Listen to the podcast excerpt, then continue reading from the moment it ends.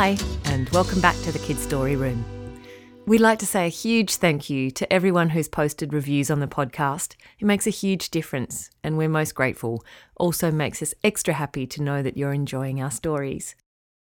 I just want to take this opportunity to do a little market research. We've had a really great request from one of our awesome listeners about the possibility of purchasing these stories on CD, both for her children but also as gifts for others. If you would be interested in purchasing a CD of Kid Story Room stories, we'd love it if you sent us an email through the link on the website, kidstoryroom.com, and that way we can ascertain if it will be a cost effective exercise to produce CDs for distribution. Thanks in advance. Now, today's story is a special request for a wonky wardrobe poem from Bibi. Hi, Bibi. We hope you enjoy your adventure.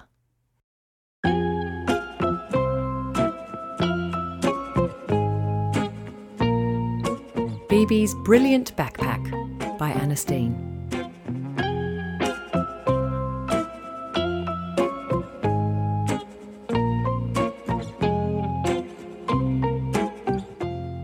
On her birthday, Bibi got a backpack. It was zebra striped with blue straps. Bibi thought it was brilliant and she filled it up with maps.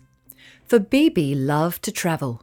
She wanted to go everywhere to travel across the many seas with salt and wind in her hair.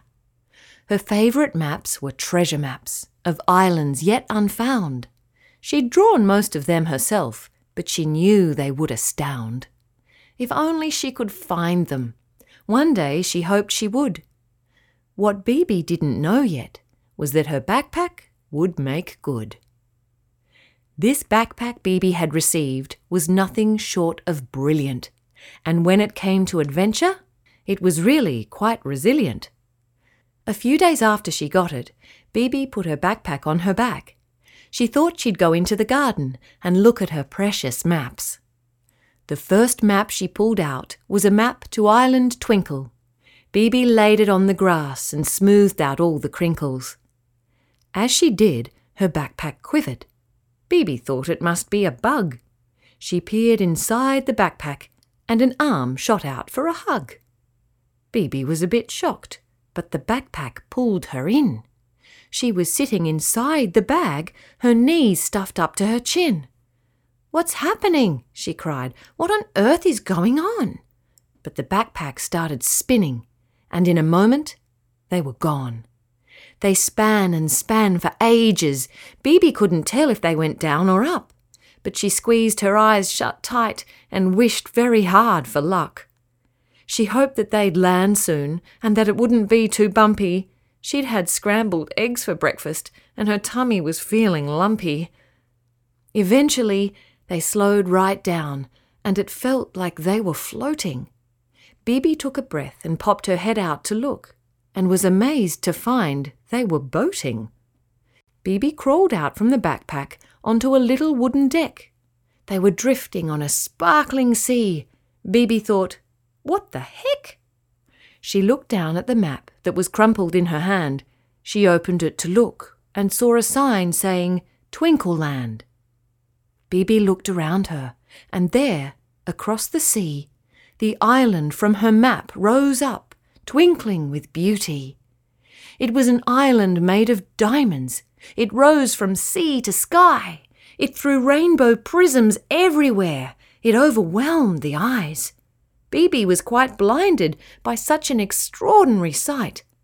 Her backpack passed her sunglasses. Bibi laughed with delight. The little boat now floated up alongside the edge of the island. The backpack threw out a long soft rug so Bibi wouldn't step on the diamonds. She climbed up on the twinkling land. The island was steep and warm.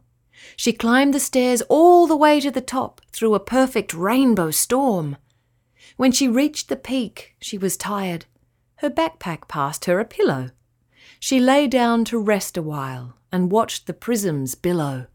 The diamonds beamed out light as far as the eye could see. It was the most beautiful sight in the world. I'm so lucky, whispered Bibi. Her backpack rested beside her, and passed her some lunch and a drink. Bibi said to her backpack, You're brilliant, and her backpack went quite pink. I had no idea you were magic, or that this island was real. You're the best backpack in the world. I can't tell you how happy I feel. The backpack reached out and hugged her. Then it passed her another small map. Bibi unfolded it to look, and the backpack let out a zap. Before Bibi knew, she was back in the pack, and they were spinning in the zone. She opened her eyes to look at the map. It was a picture of her home. Before she could wonder, they landed. She was back on the garden lawn, the backpack resting beside her, and Bibi was feeling forlorn. Did I just imagine that? she asked, hopefully, to her backpack. Her bag gave a little cough, and out fluttered a map. Bibi laughed. The adventure was real. She looked at the map in her hand. This one was for Trixie Town, another amazing land. Can we go tomorrow? Bibi asked, after I've finished my chores? Her backpack patted her hand, and then all she heard was snores.